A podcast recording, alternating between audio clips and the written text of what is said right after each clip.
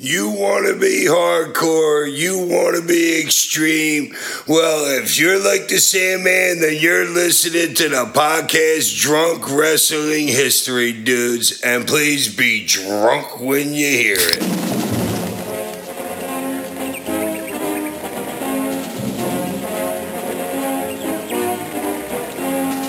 It's a drunk podcast. Can rim like a motherfucker. You already saw my Sullivan in San Diego. He got a golden shower.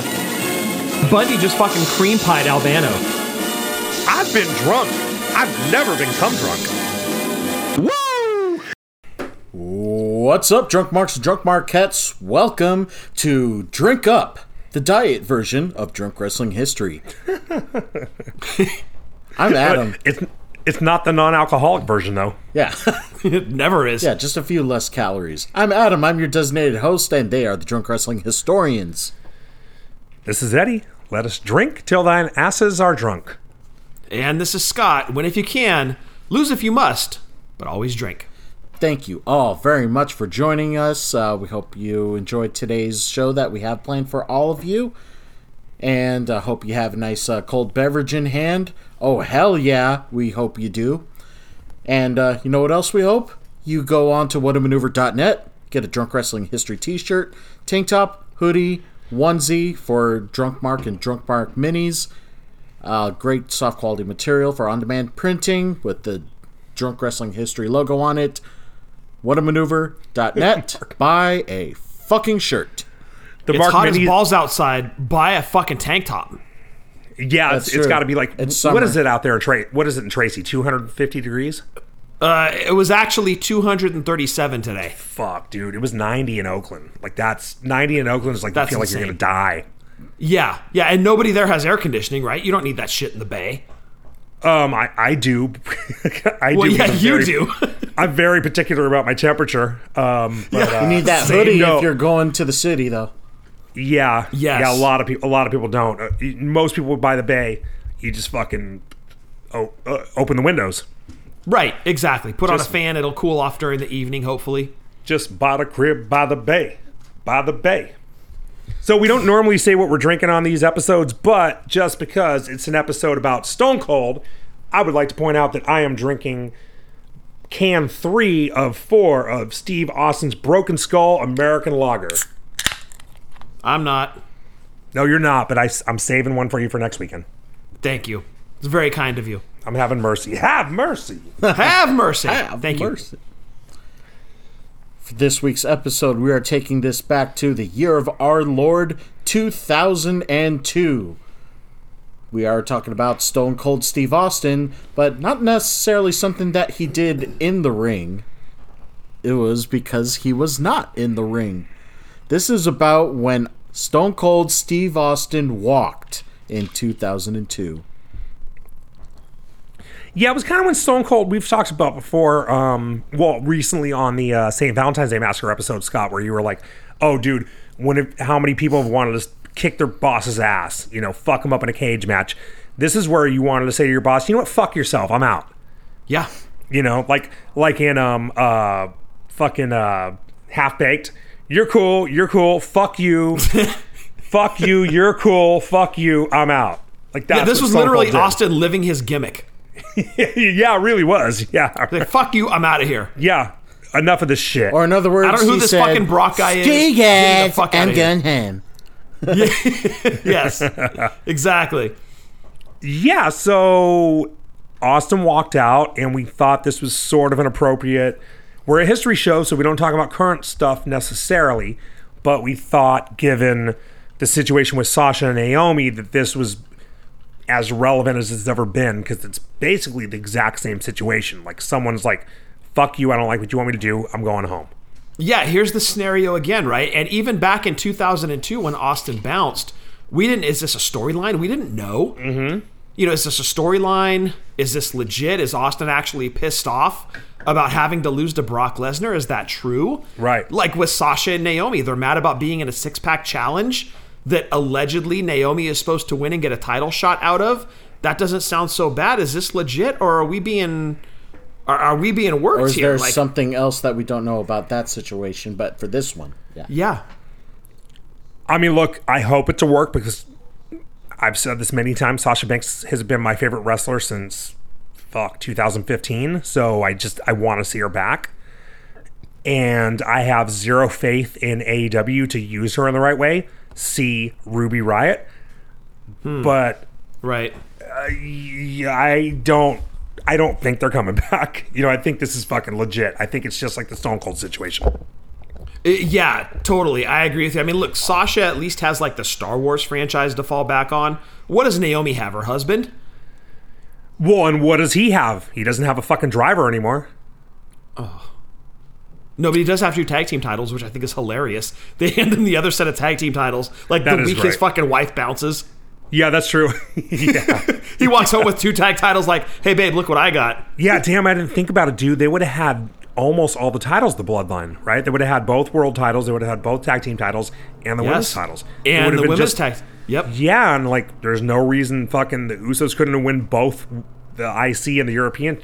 Fuck, what a missed opportunity. You know what, Naomi? Get your ass back in the ring. Ah, well, hey, look, Cameron offered to come back with her.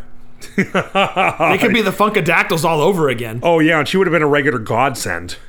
That, Don't you threaten us, Cameron? that that's one God damn it. Yeah, don't threaten me with a good time. inviting camera. That's one of those uh, we're lonely, not desperate situations. Yes. yes, sir. So to get into it, it kind of Back to started. Um, the whole Stone Cold walking out situation sort of started going into 18. Um, he felt that he'd lost a bit of momentum, and well, to back up a year, his heel turn after 17 just did not work. Like nobody wanted to boo his ass. Dude, you know what this was like? It was like when they when uh, NWA or WCW tried to turn the Road Warriors. Right. There right. are just those certain characters in the ring that don't fit as heels because the fans don't take to them as heels. Mm-hmm. They won't accept it, they revolt against it, and they cheer for them anyway. That was the situation with the Road Warriors back in 88 with Dusty Rhodes. That was Right. the case with Stone Cold versus The Rock. They were not going to buy Stone Cold as a heel. They revolted. Stone Cold had no choice but to become face again. They forced the WWE's hand, really. Totally, totally. Yeah. And I've heard Stone Cold say many times that if he could go back and do it, he would have called an audible in the ring at 17 and hit Vince with, with the stunner and not turn Yes. heel. Yes. Um, but what happened happened, and he was one of he he was part of the invasion, and he got hurt. I forgot how he I forget how he oh Booker Booker hurt him right. Booker dropped him through the table. I think it was Booker, yeah. Yeah, so at the in the early days of the invasion, he wasn't actually wrestling. He was just kind of like the leader of the invasion, and then he started doing the comedy shit with Kurt Angle, which was great. Everybody loved. Oh, that. it's fantastic.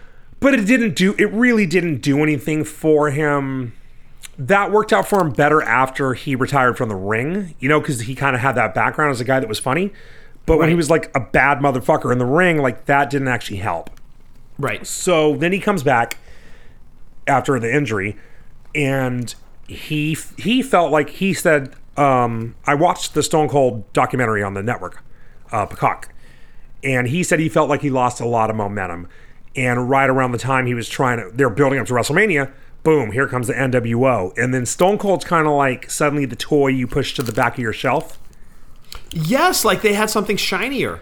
yeah That was the NWO, and they actually wanted Austin to lose at 18. Right, right. To to Scott fucking Hall, who Scott Hall was not the future of the company. As great as Scott Hall was, he was in the later part of his career. Yeah, I mean, in Austin- 2002, he was not the same Scott Hall. Yeah, right, exactly. And it turned out that Austin was in the later part of his career too, but at the time nobody knew that. He was basically in year six of his run as a top guy. You, when you compare that to other people, you know, Cena, fuck, Cena had like 15 years. Hogan had 12 years. Bruno had like 50. Yeah, but given in 2002, we didn't know the severity of his neck injury from that Owen Hart pile driver. and neither did he. You know, nobody did. so, Yes, to, so to be put in that position when you're the guy who the company like. 18 is in a stadium because 17 is in a stadium. 17 is in a stadium because of Stone Cold and The Rock. Well, yeah, and look, WWE was still a company because of Stone Cold and The Rock. Right. So for what he did for the company, it was kind of weird for him to get pushed aside for fucking three old guys. Well, totally. Yes, absolutely. Yeah, so he was bitter about that. You know, he was upset, he was insulted by that, and he should have been. Um and I've heard different. He said different things. I've heard different things about the match at WrestleMania. He definitely didn't want to work with Scott Hall. He was like, "Why the fuck am I working with Scott Hall?" I've heard that he didn't want to work with Hogan. I've also thought I've also heard that he thought he should have worked with Hogan. So I, I don't really know what's true. I've heard him say both things. I actually watched on the Stone Cold documentary, he said he should be working with Hogan. But then I watched an interview with him on YouTube and he said he didn't want to work with Hogan because he didn't think he and Hogan could have a good match. Okay, So- but how do you reshuffle 18? Given all of those circumstances, the main event was Triple H and Jericho. How, and uh, of course, you had the instant classic that was The Rock and Hogan. How do you rewrite 18 and make Austin like a top of the card guy? you have Jericho and Hogan? I mean, I'm sorry, Jericho and Stone Cold, not Jericho and Hogan. Jericho and Stone Oh. Cold. Because Yeah, Hogan, okay, but then who does Triple H wrestle? um, Triple H wrestles um, Stone Cold? You put Stone Cold right into the title match? But they were both faces. So we did Hogan and Warrior, Well, and you had done Trip- Austin and Rock the year threat, before. Which would've been- which would've been kinda cool to have- threat with Austin and or with Hogan and Rock. you could have done yeah, or no, no, you could have done an Austin H Jericho triple threat main event. Yeah, and then you're left. Okay, who do Nash and Hall wrestle? you Um, know, it, it- it's just a tricky booking scenario that you put yourself into. It was, Like- it was, and and and you're right. Hogan Rock was the match that should have happened. That's one of the best. That's a top five WrestleMania match of all time. Like you go back and watch it now. Okay, 20 years later, I- 20 Can you believe that's fucking been 20 years ago? But even still, you Yeah, go back was- and watch it was- now, you still get mark bumps, right? Oh, totally. Because well, especially me, because I was fucking there. Like I You remember. I remember how hot the crowd was. Like that's still the best. That's of all the shit I've seen live. That's still my number one, probably. And I've seen a lot of cool shit. I saw Shawn's retirement match. I saw the Triple H, um, Undertaker Cell match. You know, a lot of really cool stuff. Um, Flair's first retirement match. But My Hogan match Rock a is- Frito is- pie. Yes, right, right. Yeah. yeah. I was there That's for the Alicia. most I- I jealous saw- of you I am, is that I saw you got Alicia- to see Hogan and Rock. I saw Alicia Fox versus Melina at SummerSlam. Oh, fuck, dude. Okay, never mind. It's not Hogan Rock, it's that match. I'm most jealous of you being You able to set view the without bar me. way too high on that one. Yeah. Yeah. That's an instant classic right there. um, but that you're right, that was the match. But Stone Cold could have gotten him at least if he so okay, his match with Hall was seven minutes long. He at least could have gotten a decent match, you know, like go on third to last and get 15, 20 minutes. Yeah. But from what I heard from or from what I what they said on the Hall um, documentary was like he was in no shape for a big match. But then why put him in a fucking big match? Well, because he was still Scott Hall. Right. So the point of all this is I get Stone Cold's frustration with the company. A hundred percent, absolutely. like- like, he's been a huge star, and now he's being booked a certain way. You're starting to fucking take the shine off of his star a little bit. Right. He took the, he turned the entire company around and they got sort of shit on his ass at 18. They're like, "Ah, nah, dude. This is Hogan's year." Yeah, still got to win, but mm-hmm.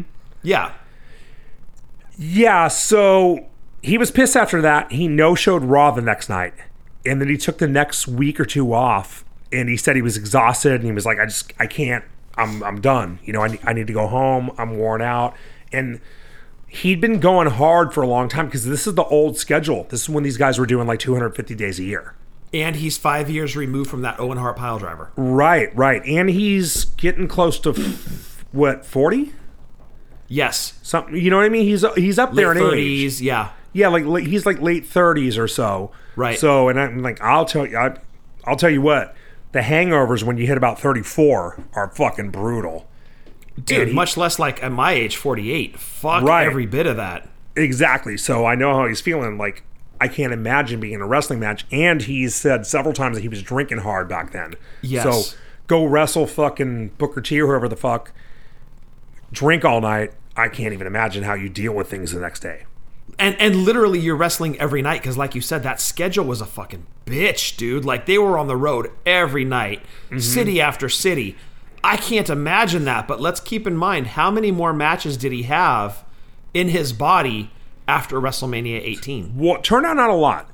Right. So he was not happy with the spot. He lost the number one contender match to Undertaker. Then he worked with Big Show and Ric Flair for a little bit, and he just was not happy with the direction of the company. He wasn't happy with the direction of his story. And he went on, remember Bite This? I do remember that. Yes. He went on Bite This and he cut a promo on the fucking company. I totally forgot about that. Bite This was a great show because it was like they it seemed like they really were just like let loose on there because Stone Cold came on there and he was like he kind of was like fuck this creative doesn't know what they're doing I think the show sucks I think what they're doing with me sucks I think the whole company sucks and then a week later Vince had to come on Bite This and do damage control and was kind of like well you know Austin has his opinions he's very passionate about what he does and you know he, he's very he feels very strongly about these things. But neither knew exactly the extent of the career that Stone Cold have had left, right? no hell no. No. Neither side knew, but you could really see that shine starting to fade off of his star a little bit. totally like the focus was off of him yes, and it was because maybe WWE had some shiny new toys, you know, that they were starting to play with a little bit. They Between the literally NWO just and- acquired from uh, Survivor Series winning the invasion angle. Suddenly, you Well, I- have this entire plethora of stars that you could make into superstars. And I think Yep. it was that Vince McMahon thing where he's always looking to replace the top guy.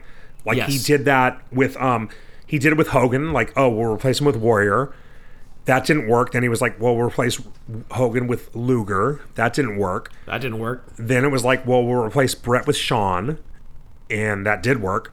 So I think this was the next phase of that. And I mean, like, I guess props to Vince for looking looking toward the future. Like this guy Well, he has to. He has Right, to. this guy can't- absolutely. right this guy's an athlete he can't carry the company for it's just like a hockey team right like like um like when the sharks didn't want to sign patrick marleau for two years they were like no we'll offer you one year but we can't give you two years because you're in your 40s and so he split you know? Right. same thing same thing. And like i know people hate fucking vince. I'm not here to defend vince but you do have to you always have to look at the future. And that's i Sure. think what he was doing you know?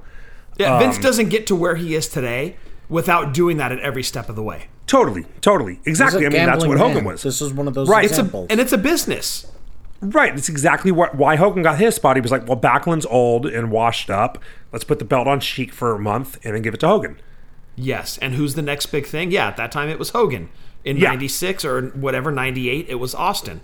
Right. So we get to 2002 and it's fucking Brock. Yep. That's the next big thing. Yeah. Which literally. now that I think about it, literally, that was Yep, actually his exactly. catchphrase, the next big thing.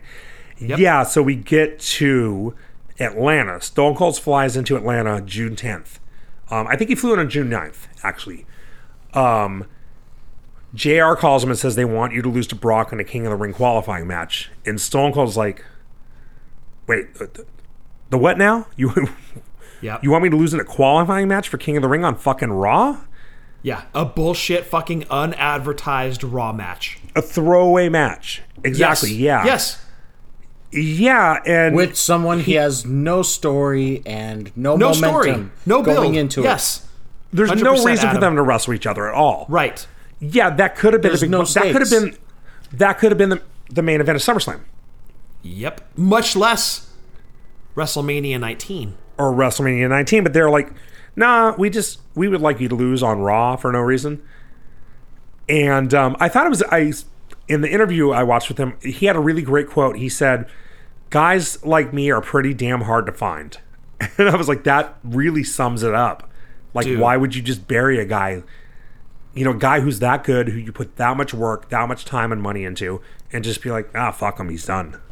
Dude, with again, and I'll say it again, without Rock, without Austin, WWE maybe is not a company come 2002. Mm-hmm. You got to show him a little more respect than that. You know what I mean? Get his input on that. Like, okay, here's our plan. How do we make it better? Yeah, Are you so- on board with this? Like, give him some fucking input. He's deserved that. You know what I mean? Totally. Yeah, and he and he said, um, and I think JR said, like, he never had a problem putting a guy over, but it had to make sense.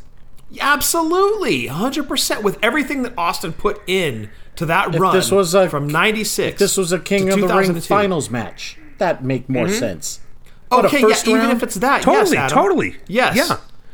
Right. That, that would have made perfect sense. And you know, you could even do a thing where like Austin uh, hurt his leg in the second round or something like that too. You know what I mean? To kind of protect Right. him a little bit. Like there were way better ways you could have booked this fucking thing. Yep, and Um, then have Heyman interfere in the final with Austin already injured. That protects both guys. I don't think you have Heyman interfere because that was never Brock's thing. Brock was always a monster. Ah, That's true. Yeah. You know, but Stone Cold could have fucking got oh, he got a concussion in round two or some some shit like that. Right, right. which you could never do now because you know concussions. But um, so he told Jr. like I'm not fucking coming. So Jr. calls Vince. Vince calls Austin that night, and he was like, "Dude, whatever time it is, call me." Stone Cold called him back at like two two a.m. And Vince was like, "Yeah, we want you to lose to Brock." So Stone Cold said, "Really? That's what you want me to do?" And Vince said, "Yeah." Stone Cold was his side of the story was I felt that I was saying like that's what you want me to do, then I won't be there. Vince took it as that's what you want me to do. Yeah, we'll do it tomorrow. From what I So- heard or saw, I think his response was like, "Okay," but yeah, those two different translations of it. yeah, so Stone Cold's really fucking bad at communicating. You know what I mean? is really bad at interpreting. Or yeah, yeah. I mean, like I'm not I'm not saying Austin's innocent in all this. The booking Oh, decision absolutely was not. fucking- No, no, no. Definitely the booking not. decision was awful, but Austin could have been a little more clear about like, no, I don't want to fucking do that. And so he said later that he came at him and was like, no, I don't want to do that, but he didn't offer any other idea. Now I've heard Jericho say on his podcast several times that if you don't want to do something, don't come to him and say no. Come to him and say, why don't we do this instead? Right. And that usually works, or they'll at least consider it. But Austin Austin said, I never did that. I was always just like, no. So he's being a pain in the ass, to be fair. Well, he's being a diva. He's being a diva. Yeah, you're right. You're right. He's being a diva. Right. But at the same time, fuck, dude. They were going pretty hard 96, 97, 98. Mm-hmm. Without Austin, again, WWE maybe isn't a company. Look, that's a guy you need to at least give the benefit of the doubt to. Come to him with an angle and say, look, this is what we're thinking. What are your thoughts? Ha- okay, do you like it? Do you not like it? How do we make it better? At Right, least involve Austin in the process. Yeah, yeah. Right, that's true. I mean, he wasn't going out of his way to be involved with it, but they could have asked him. Yeah, you're you're totally right. I'm not trying to defend either side because Yeah. I think both side has fault here. Mm-hmm. I mean, look, if they came to me and said, "Hey Scott, go fix this printer across the street," and I came to them and said, "Fuck that," that place over there, they don't draw a dime. I'm not fixing their fucking shit. I'm going to focus on this other place that does make us money. Right. That, that that's not how my job works, dude. If I do that, I get fucking fired. Yeah. Right. But I don't have the same kind of status the company that Austin had with WWE at the time. It works a little bit different. I totally see both sides here, and neither side is without fault. Totally. You're yeah, I completely agree. You're totally right. They they they both it was there's a lot of blame to put on both sides. But look, three months later, Rock is dropping the title to fucking Brock at SummerSlam. Yeah. you know what I mean? Yeah, Fuck, yeah. dude. Yeah. Um so they did that I ain't part of So that. Stone Cold shit. didn't. So Stone Cold didn't, didn't show up on Raw that day. They announced it. So, oh, Stone Cold no showed, and then they immediately remember Confidential. I do remember that. that. They Yep. did an Mean episode of Gene. Confidential that Saturday where they Does that just, mean Gene? That was Mean Gene. It was Mean Gene was the yeah Mean Yeah. Gene was the host, and they just buried the fuck out of Stone Cold.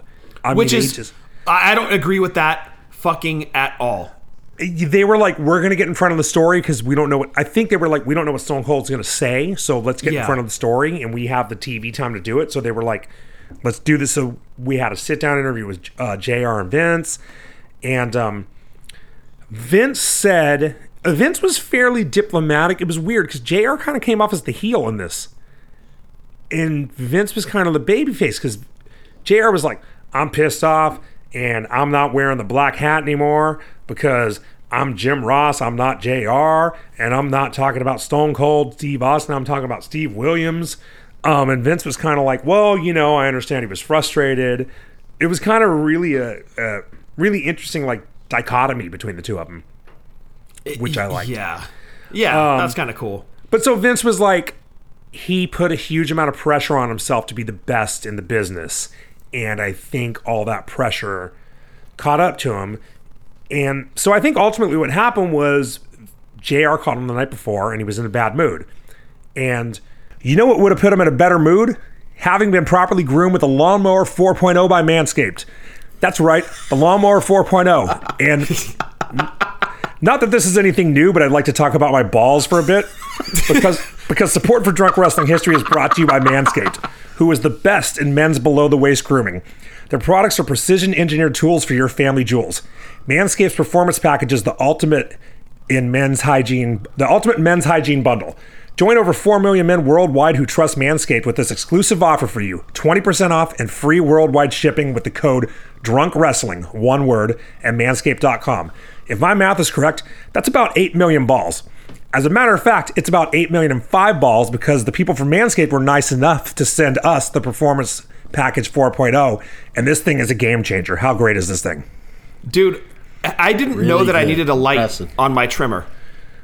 I didn't know that. Until you had it. Yeah, so I've been using my Manscaped products for like two years now. Right. And I had the old one, loved it, got the new trimmer, and I love the base. I love that it's got a USB C charger on it so you can charge it from anything. It's actually, I actually like it a little bit more than the previous trimmer. I've never had any nicks, anything, no problems with it. In my experiences, it's been perfect. I did have issues with other trimmers that were not Manscaped. This one has given me zero issues. I absolutely love it. And the reason you've had no problems with it because it features a cutting edge ceramic blade to reduce grooming accidents thanks to their advanced skin safe technology. And it's a 400K spotlight, like you mentioned previously. Uh, so that's just one of the things that comes in the uh, 4.0 package. It also comes with the Weed Whacker nose and air hair trimmer, and I know you're a big fan of that too. Yeah, I love it, dude. I, I- look, 48 years old, my nose hair grows like mad, and this thing just takes it down. I, like I said, never had an issue with Manscaped products as far as nicks or anything like that. All my experiences have been perfect, both with the weed whacker and the trimmer. Love their stuff, and they love my balls and my nose hairs. And it's also waterproof, so you can use it in the shower. Adam, do you use it in the shower, or do you just what do you do? Uh, I have You do it in your backyard, I think, right? You just do it outside. let nature let nature That's take uh, its course. nature and uh, keep everything organic. Uh, when I use it, it's like it's a really nice, smooth handle. You don't have to fidget with uh, anything like any traditional razors. I really liked uh, the result of it. Uh, I didn't experience any nicks myself. Uh, everything just came out nice and clean. Also comes with the brush for easy cleanup. Uh, Yes. It's to clean up uh, the attachable uh, guiding blade, Which is- or the or the blade itself. That also Yeah. makes it being waterproof nice because you can just rinse it right off. I usually don't brush the hairs off. I leave it as like seasoning on there. you you like to get a sniff of it. Exactly. Yeah. Yeah. Well, speaking of sniffs, uh, the 4.0 package also comes with the Crop Preserver ball deodorant, which is just amazing if you just want to make sure you smell good down there. And it also comes with the uh, Crop Reviver ball toner, which is just great for a little. Carry that around with you, you know. Use that in the middle of the day. Just you need to be freshened up a little bit. Between the Crop Preserver and the Crop Reviver, your ball should be in great shape. Anyone have anything to add to that? I think you wrapped it up right now. Adam's giving me quite a look. Also, in the 4.0 package, you get the uh, the Manscaped boxers, which I love. The boxers; these are the most comfortable boxers I've ever. They're kind of like um, HBK referee style shorts, yes. right? Yes. Like the little shorts like that. right. um, but you wouldn't walk outside wearing them. I mean, Not out in my front yard, but I've walked out my backyard. You know. Oh, yeah, that's But who cares? acceptable, sure. Or just walk around the house, and I look great in them. And yeah. Or next I- time I come over, you know. Next time you come over, together. yeah, right. Next time we record another one of these commercials, I'll be wearing them. Forgot to put them on today. and you get all that in a really cool travel bag too. So if you need, if you're on the road, on vacation, whatever, you take it with you. So it's the the lawnmower, it's the weed whacker. You get the crop preserver, you get the crop reviver ball toner, the boxers, and the awesome bag, and that's it. That's the whole package, and it's great, and we love it. Don't And- you also get a T-shirt? No, that was only us. Because we're special. because we're special. Um, so to get 20% off and free shipping with the code drunk wrestling at manscaped.com, that's 20% off with free shipping at manscaped.com. Use the code word wrestling drunk Drunk, Drunk wrestling. wrestling. I'm sorry. You know what? Drunk wrestling. Unlock your confidence and always use the right tools for the job with Manscaped. That's drunk wrestling at manscaped.com for 20% off and free shipping. Whew. Okay. Um, Nice so- segue. Where the fuck were we?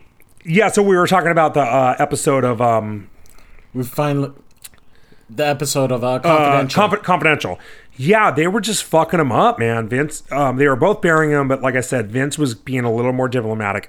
And then JR was like, it's like John Wayne pussing out before a fight. And I was like, he loves comparing John Wayne to everyone. Does he think John Wayne's really a real does. person? Like, is he, is he not aware John Wayne's an actor who wears fucking costumes and makeup? I tell you what, Jr. And JR mentions that Stone Cold didn't tell Vince that he was going home, which kind of Stone Cold acknowledged. Um, JR got a hold of him at the airport, blah, blah, blah. You know. And JR was. I was really surprised at this episode. Any, any of you guys who have Peacock, I think everyone should watch this because it was really out of character for JR. Because he was like, oh, Stone Cold disappointed all the fans, and those fans made him very fucking rich.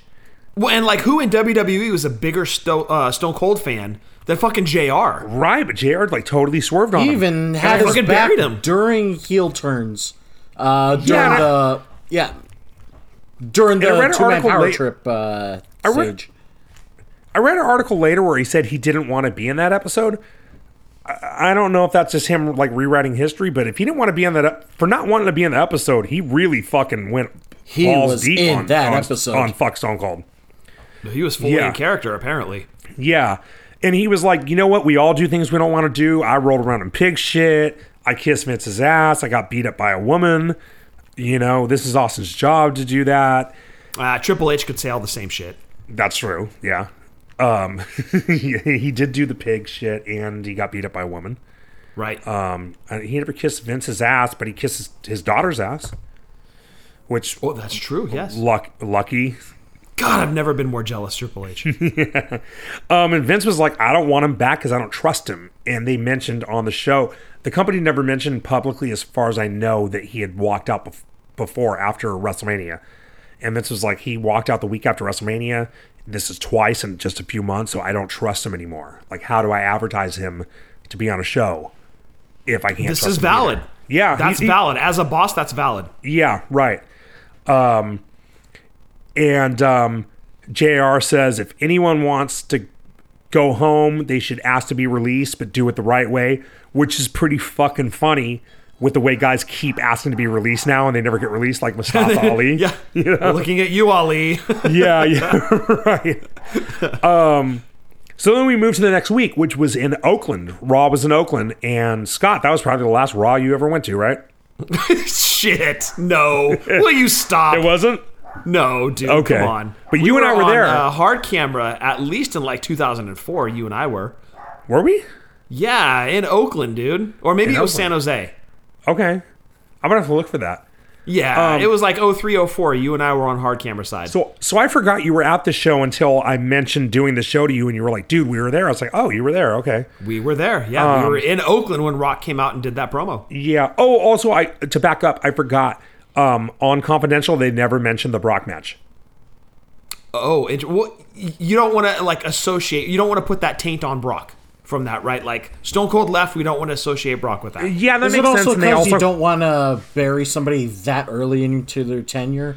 Absolutely, yeah. you don't want to put that stink on him. well, but they were also kind of kayfabing, right? Which was very different from when Bret left. Like they were sort of like, oh, he didn't want to do what he was supposed to do, but they never talked about losing or anything like that. You know what I mean? Right. So that was kind of interesting. Yeah. Um, so on Raw, um, Booker T loses to Brock, which made which made way more fucking sense than Stone Cold losing to Brock. Totally. They just moved that match a week and like, why the fuck didn't they do that in the first place? Yeah, and look, Stone. At the end of the day, Stone Cold was right. Mm-hmm. Like there was money to be made with Brock Lesnar, the new up and coming next big thing. Yeah. Versus your stalwart star of the company, Stone Cold Steve Austin, that literally carried you through the fucking Attitude Era, made you win over WCW in the ratings war, and ultimately you bought that fucking company. That was all mostly thanks to Stone Cold. There's Yeah. money to be made in that. The new guy versus the guy from the last era. Right? There's easy marketing in that. There's money to be made. Austin was right. 100% right. Was he right in walking away? Probably not the right way to do things. And I would imagine if you asked Stone Cold and Vince today, was there a better way to handle that situation? Both would say absolutely yes. Sit down at the table, try to find a happy medium. Yeah. You're totally right. Yeah, and Um, a happy medium is make Booker T lose, and we prolong this match to fucking SummerSlam or something. Booker Yeah, T was going to be a star. He was going to find Exactly. a way. Yes. Yes. Stone Cold should Booker have T would suggested that the week before. I agree, but was don't you upper have Booker- management willing to listen? Because Why they, don't you have Booker T lose? because look, and and that guy too. He said there were two camps. There were the guys that wanted Stone Cold to not go into that match with Brock because there was money to be made later, and then there Mm-hmm. was Vince that wanted that match to happen. Yeah. You know, and maybe there was just way too much testosterone involved there. Too many guys thinking that they're right and not a clear head to say, hey, let's sit down at the table and find a happy medium here. Right, right. So at, at that Raw in Oakland, Vince comes out. Um, he says Stone Cold needs to apologize before coming back. Um, he kind of mentions all the stuff. He needs to apologize to the locker room. Um, he needs to apologize to the fans, which at that point I agreed with because I I did a- too. I bought a ticket that night to see Stone Cold. You know, Uh, I totally agree. Yes, absolutely. because in 2002 he was my favorite fucking wrestler. He was my favorite And wrestler were- since it, he was my favorite wrestler until Shawn left and until Shawn came back.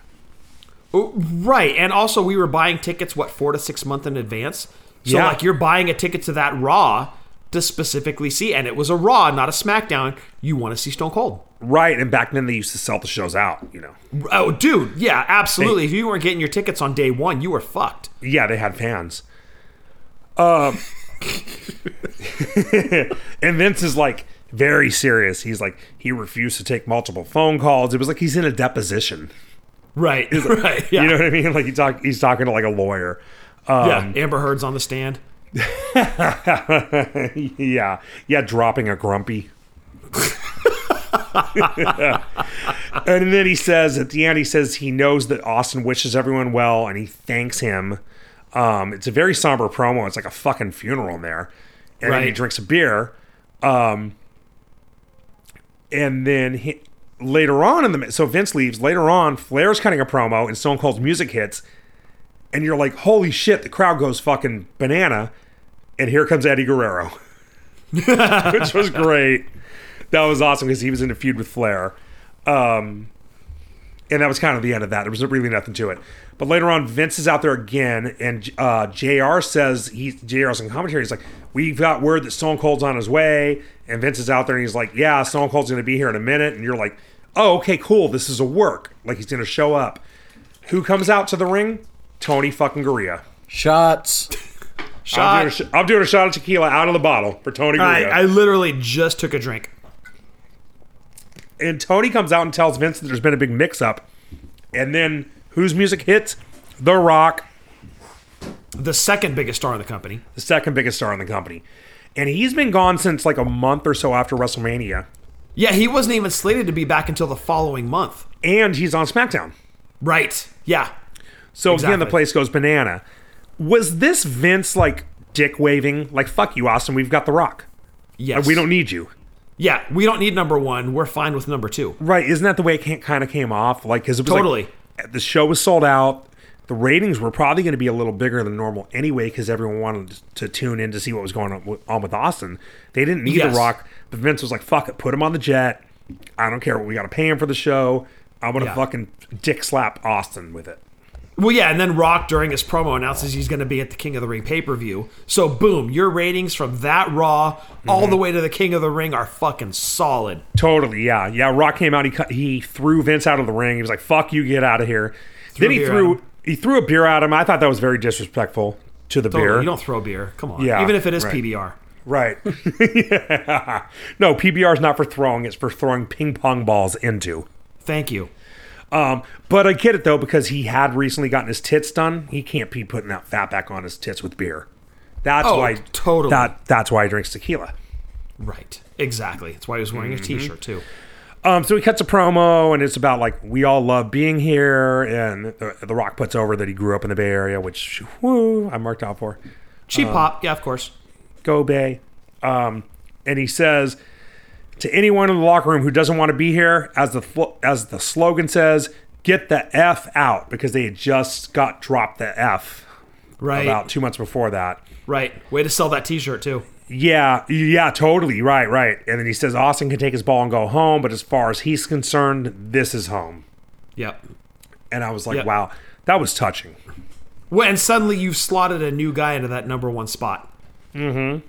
Austin has been pushed aside, Right. and we've now put The Rock as solidly our number one guy. Which what a great position for the company to be in where you can be like, oh, the top guy left? Fuck it. We've got The Rock. Dude. You know, imagine if Roman just left right now. What the fuck are they oh gonna do? god. Oh, You know what I mean? Like they have Who no are you stars. gonna put in that spot? Right. Bedlam. I You call guess it's Brock? fucking fucking Becky. You know, right? like no Yeah. one's a, no one's even a close number two to Roman right now. But back then it was No. like it was The Rock. Um, but you also would have had Jericho, Triple H, Undertaker. We still had the NWO. You still, yeah, right. You have those guys, yeah. Which is, I guess, why they got 1.7 million viewers elevated on Raw Booker this. T, RVD. Yeah, yeah, right. That could, guy's yeah. coming up. Yeah, RVD made it to the finals against Brock, didn't he? Yeah, Yeah, that was the final he match did. of the King He of the did. Ring. Yeah, and I think that's a good paper. I think we should do an episode on that pay per view. I'm with that. Yeah. Okay. Um. So Stone Cold's gone for like fucking months till like October or something. He got a postcard from Jr. that said, "If you ever want to talk, I'm here." And he called. He called Jr. and he said they talked for like several hours. And Jr. eventually said, "Do you want to talk to the old man?" And he said, "Yeah, get me. You know, get me in touch with him." And he and Vince ended up meeting up in a hotel, just the two of them. And I think at this point, Stone Cold realized he kind of fucked, kind of fucked up Um, realized how much he fucked the company over, started looking at his paychecks and realized how much money he lost out on. And he apologized to Vince. Vince asked if he wants to come back, and he was like, Yeah, please, I would love to come back. And he has since said that that was the worst decision he ever made in his career. And he's talked about on his podcast, on the DVD, everywhere about how much money he lost out on. Like, that was a huge fuck. I mean, you think of what he was making a year, you know, and he lost a good seven months. And dude, nobody's buying your merch if you're not on TV. Exactly right. Yeah. Yeah. And if even if they are, it's discounted. Exactly, yeah. Or if Right, you're like it's like- Sasha and ain't even on the site. right. Yeah. I don't remember if his merch, merch was on the site, but if it was, I guarantee it was like 12 bucks. Yeah. know. Yep. Um. And he's talking about it. I was like, yeah, it, it kind of sucked when he was gone. yeah. Like did. that was a shitty fucking time. If you look at like, I guess a lot of people don't consider that the Attitude Era. They consider that it the Ruthless Aggression Era. But I think the Ruthless Aggression Era didn't. You know, that was until Vince cut that promo, which is maybe two years after this, a while. Um, It was like 03. Okay, okay, so a year later, yeah. So to me, it's still the Attitude Era until then, but it was kind of the shittiest time of all that. Yeah. you know, from because we had a SummerSlam without Stone Cold. yeah, yeah, right, right. Um, yeah, it just wasn't good. Um, yeah. It was kind of like it reminded me of when Bruce Dickinson left Iron Maiden or Rob Halford left Judas Priest. You know, it was right, like, ah, dude. Yes. Yeah, I was like, ah, fuck, Iron Maiden's still cool, but you know, Yeah. if The fucking lead singer left. God damn it. Right, right. Yeah. Um so he comes back and it- his first match back is at No Way Out against Eric Bischoff. Yeah. He had three matches left when he, He had three matches. He wrestled Bischoff again on a Raw and then he goes into his last match with The Rock at 19. And that was that. That was he had three matches exactly and, And none of us knew it. Not one of us knew it. No, and and I believe the only people who knew, from what I've heard, was him, Jr. and uh, Vince. Nobody else knew. Dude, I promise you, you and I were at WrestleMania 19, which was Mm-hmm. until that time Stone Cold's last match. We Yeah. didn't know it when we were watching it. I guarantee we would have been in tears had we known Totally, that totally. that was Stone Cold's retirement match. You would have been in tears. I didn't cry at uh, Shawn Michaels Hall of Fame ceremony. Me saying. either. Me either. Yeah, no, no, you didn't for sure. You weren't buying drinks for everybody that bet you would at the event itself. Did I do that? Was buy, was I buying drinks for everyone Yeah, at the strip club? that. You lost that bet, dude. Jeff and I bet you you were going to be the first one to cry, and that was you. Mark. If you had looked at me during the Road Warrior speech, though, dude, you would have won that bet. But so looking back at it, um, in a weird way, do you think it was kind of a blessing in disguise that he left? Because knowing that he only had th- it, on, knowing that his body only had three matches left. Because say he lost to Brock and then he wrestled the Hurricane, and his last match was a random Raw match against fucking Albert. It wouldn't have even made it to SummerSlam, dude. Right, like he might exactly he might not have even made it to SummerSlam. Or what if he'd taken a bad F five from Brock and that was the end of it? Uh, You know, just a Right, throw- yeah, throwaway Brock- match on fucking Raw that he should have never lost in the first place. Totally. Brock was still a rookie at the time, Yeah, and he could have made a mistake. Absolutely. But the way he got it, given all the circumstances that happened, his last match was at WrestleMania 19. right. So I sort of feel I don't know if he would feel this way, but I sort of feel like at least we got that, and at least he Yes. got that. You know, and it, and it was a big fucking payday. Granted, it was unannounced. it was what? It was unannounced that la- that that it was his last match. I think they all knew it was his last match, but we didn't know that shit. Oh no, but he also said going into it that he knew that, but he he didn't want to announce that. So that was his decision. Oh no, totally. It worked Yeah. out the right way for him, the way everything played out. But I think that if you asked both of those guys today, could you have handled that situation differently? They would agree yes. Right. But I don't know if that's in the best interest of the fans because at that time, we got that amazing match with The Rock at 19 that was his ultimate send off. Right, right, yeah. Well, until KO this year, but different story. Right. Yeah. So it was. I didn't even think about that till I started doing the homework for this episode, and I was like, well, maybe, maybe in a fucking weird way, things turned out for the best. You know? I think so. I think yeah. so. Yeah. I think so because look, Stone Cold definitely had a gripe, and I mm-hmm. can agree with him with his arguments that he made. Yes, there was merit there. Did everybody do the right thing? Absolutely not. There was probably a better way to handle it. But ultimately, with that that send off at 19 that none of us knew about, knew about after the fact, Right. it was beautiful. Yeah. Yeah. Totally.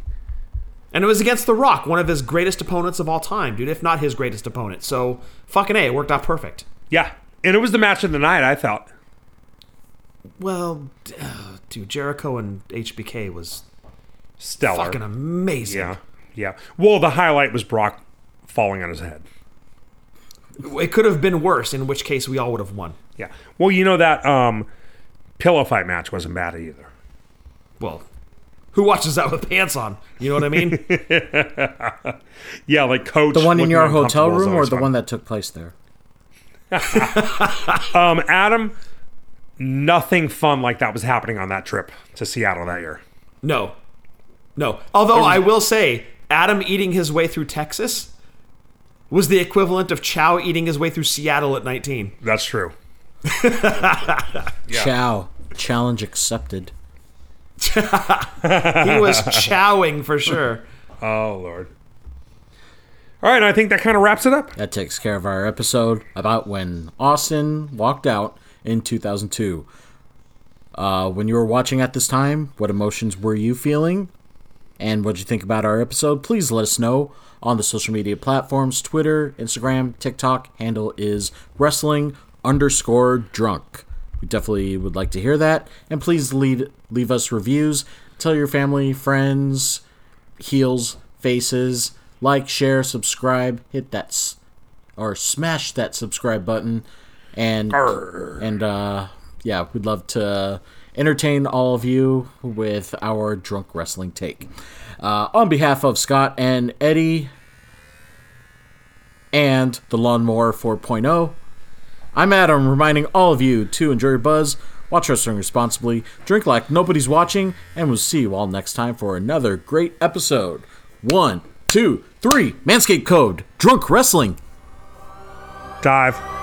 Take your ball and go home. I'm the trap man. And all you guys are just an opening band. You a trap appetizer. Every single rapper must been cloned. They sound the same, but you know that I go in on every track like Tom the Train. Christian Bale was Batman. George Clooney was Batman. Val Kilmer was Batman, but the only one trap man is me.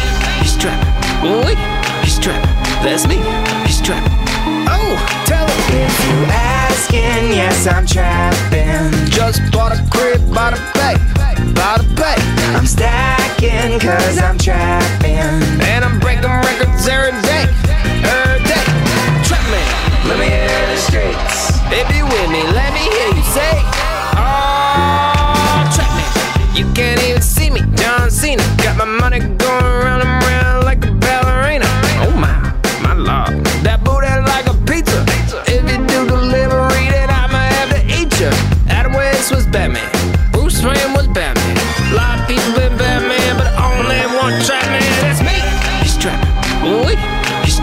That's me. He's trapping. Oh, tell him. If you asking, yes, I'm trapping. Just bought a crib by the bay, by the bay. I'm stacking, cause I'm trapping.